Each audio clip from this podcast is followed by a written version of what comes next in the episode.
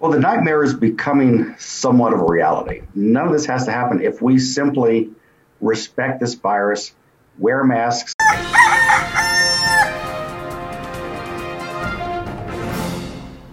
Like I said, welcome to a Friday.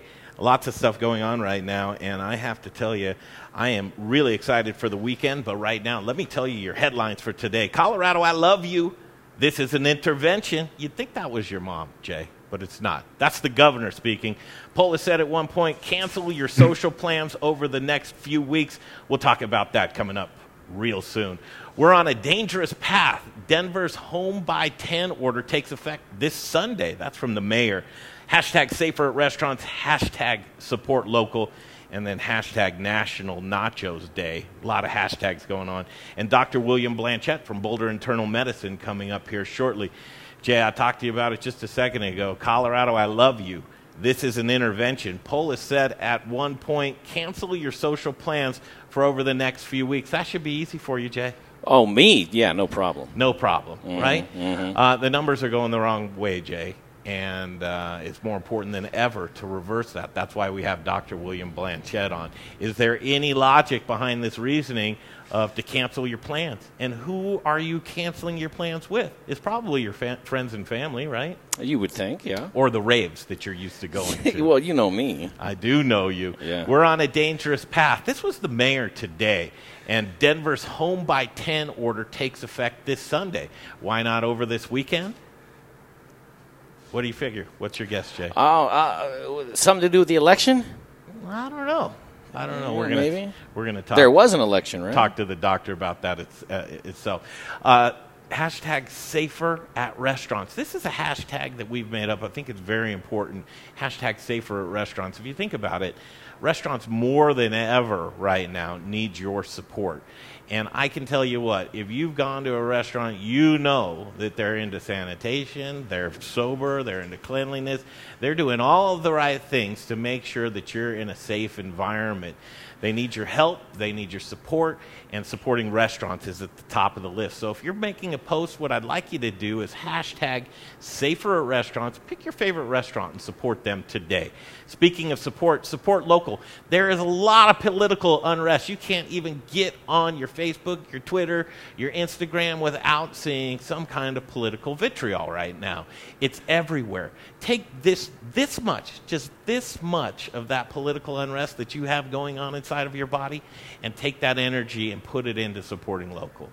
If you can take just a little bit of that to support your favorite local space, um, we're going to get ahead of the game. Because Do it. We need that more than ever. Mm-hmm. Okay, on the moderneater.com, Jay, TME, themoderneater.com. there is a lot of good stuff there. Just this past Wednesday, we had James Doxson from Vibe Concepts in here making nachos. Guess what today is, Jay? National Nachos Day. It is National Nachos Day. So if you go to themoderneater.com, you will be able to see that great 10 minute interview of Chef James Doxson putting together some delicious nachos.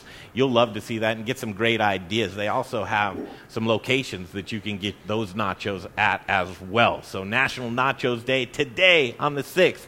And uh, without further ado, I want to do this. Let's go room zoom, zoom, zoom, zoom up to Boulder. His name's Dr. William Blanchet from Boulder Internal Medicine. We have to have you join us right now, Doctor. How are you? I am doing surprisingly well, all things considered. Well, it's good to see your face, and it's good to see that you're happy and well.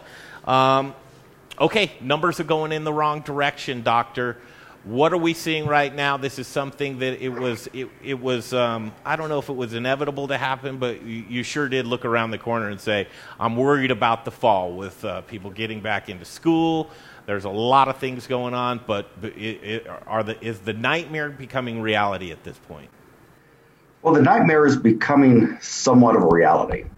You know, this this started basically when the universities reconvened, and we're now seeing the consequences, the very very predictable consequences of the universities reconvening.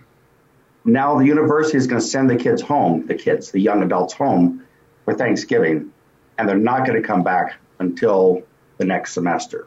And so my hope is that that intervention we'll turn this thing around and we'll get the, the numbers down, get the cases down, and return to a little bit more normal existence. the, the, the thing that's really sad is that none of this has to happen. You know, none of this has to happen if we simply respect this virus, wear masks, socially distance, wash our hands, don't cough on people. We don't have to shut down if we would just do that.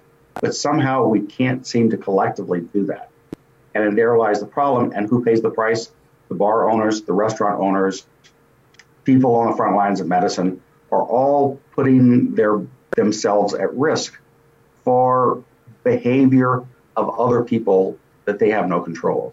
And it's it's it's a tragedy. It's really an embarrassment that we can't do a better job of simply wearing masks, sitting six or eight feet away from each other, doing anything outside we can do outside. When we're inside, be super cautious. If we did that as a society, we wouldn't have to shut anything down. But we can't. We don't. And as a result, this is climbing. As a result, the restaurant owners, the bar owners are paying a huge price for not their behavior, for other people's behavior. That's, you know, that, that that's my position on it. I think we need to recognize that. We need to talk about that. We need to have some compensation for the bar owners and restaurant owners so that when this is over, we will still have some places to go to relax to get some great food. Hmm. I couldn't agree with you more. A lot to unpack here. So, uh, you know, in a, in a day and age where truth is skewed and you really don't know what reality is, and the only thing that's certain is uncertainty, the masks. So, uh, I think people are fairly good with masks, uh, but are they working? I mean, should we not see that spike right now? We're wearing masks and and we have a spike. Except the masks. The masks are working when we're wearing them when you look, well, you know, look look what happened in September. Universities got back in session. The first thing that happened here is in Boulder, the COVID spiked only at the university, only at the university, spiked hugely. So how the university respond? They responded by getting serious by shutting down classwork. So you have to zoom from the dorm. The problem was COVID was not being spread around in the classrooms. COVID was being spread around in the sororities and fraternities and, and dorms. And the students for a period of time got serious about that, and the COVID came down a little bit. Then it goes back up again. And now it's gotten into the community. Now, vulnerable people who are going to get sick and who are going to die are now getting COVID because it's no longer in the university, it's now in the community. Combine that with COVID fatigue. We're so tired of wearing these damn masks. We're just tired of it we're going to go out and we're going to do normal things again. And you do that, and people get COVID. And so, so that's kind of what's happening. Do masks work? Masks work, but a mask working means that everybody with COVID who doesn't wear a mask makes over two people sick. Everybody with COVID who does wear a mask makes less than a half a person sick. Mm. You're still making people sick.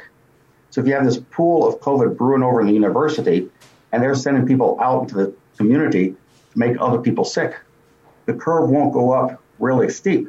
The curve's going to go up though, because we have this pool of kids behaving in a fashion to promote COVID and getting virtually no symptoms themselves. So if we can just now that politics is over, we can just change the technology from being a political technology to being a science technology Masks are more available. We have better masks now. In fact, I just want to show you my newest favorite mask. This is, I have no connection to this mask company, but here's a mask that doesn't filter in 0.3 micron particles like the N95s. This filters 0.1 micron particles. It's the most comfortable mask, the most efficient mask. I can talk fairly easily with it on, and I can wear it all day without feeling miserable. Mm. And so we've, we've come a long way in masks. This is a nanofiber mask, a little bit more expensive at 450 a pop. Mm-hmm. But if I can wear it all day without feeling miserable, it's worth it. Wearing masks, wearing better masks, wearing masks more efficiently, it'll make a difference. We, we can beat it. Yes, we can. We can beat it. Let's do it. But it requires us all to pull together. Just the election's over. Let's get over it. Let's pull together. Let's mask up. Let's wash our hands. Let's stop this progression. It's worked in other countries It has worked in other countries. It can work here. Yeah, just a couple minutes left with Dr. William Blanchet here as we do a news update and talking about the spike in the positivities rate and hospitalizations. Looking at numbers that go, harken back to April. I mean, we go back to April and we're seeing the same spikes there. So, uh, I mean, here we are. Uh, COVID's spiking again. Is the potency of COVID the way that it was in April? From a doctor's perspective, from from what I'm seeing, from what I'm seeing on the ground level is a lot of uh, folks are either uh, asymptomatic or no symptoms at all, and and seemingly test positive for COVID, or is it just that we're so used to it that it's not a scary proposition anymore, or as scary as the unknown? Then, the things going on really. Number one, we're doing a lot more asymptomatic testing.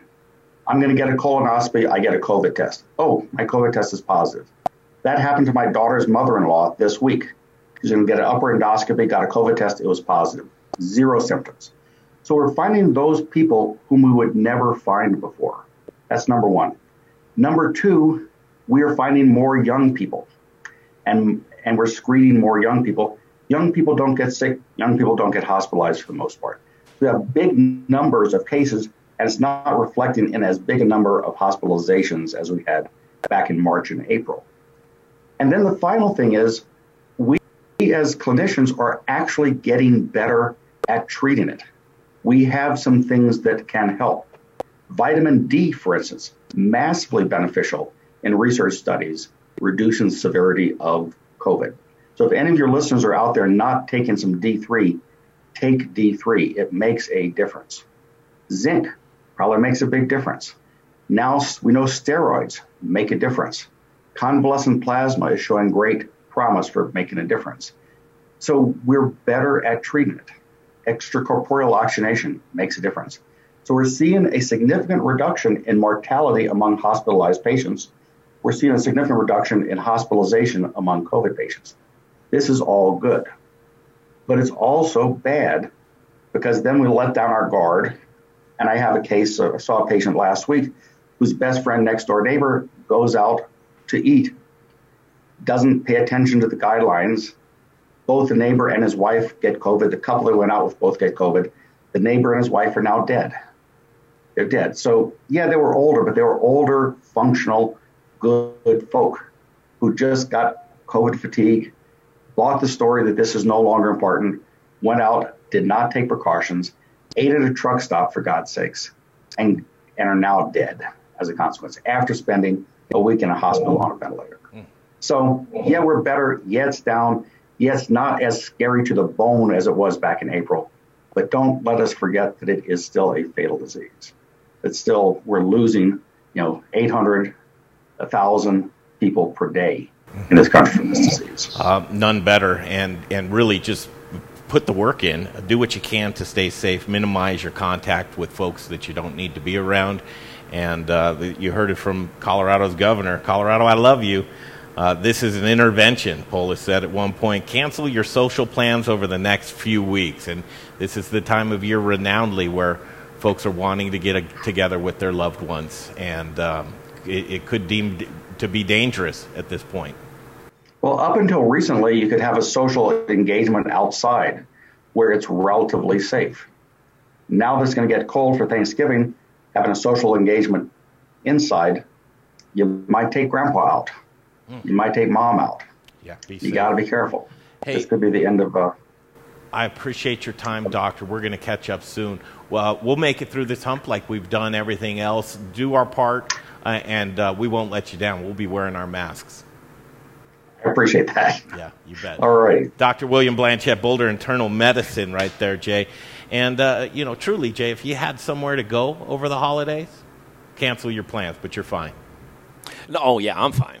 but I'll tell all the people that, that you know, yeah, that have things to do. It's careful. time to make some pizza. We'll do in the kitchen. Scott Hibbeneth here with us today, and I am thrilled to have Chef join us. The, talk about the pizza you grew up with. Now, my pizza that I grew up with, Angelo's on Sixth Avenue. And I, just so many memories around that pizza. Pizza that was the kitchen sink And I just love that pizza gathering at Angelo's.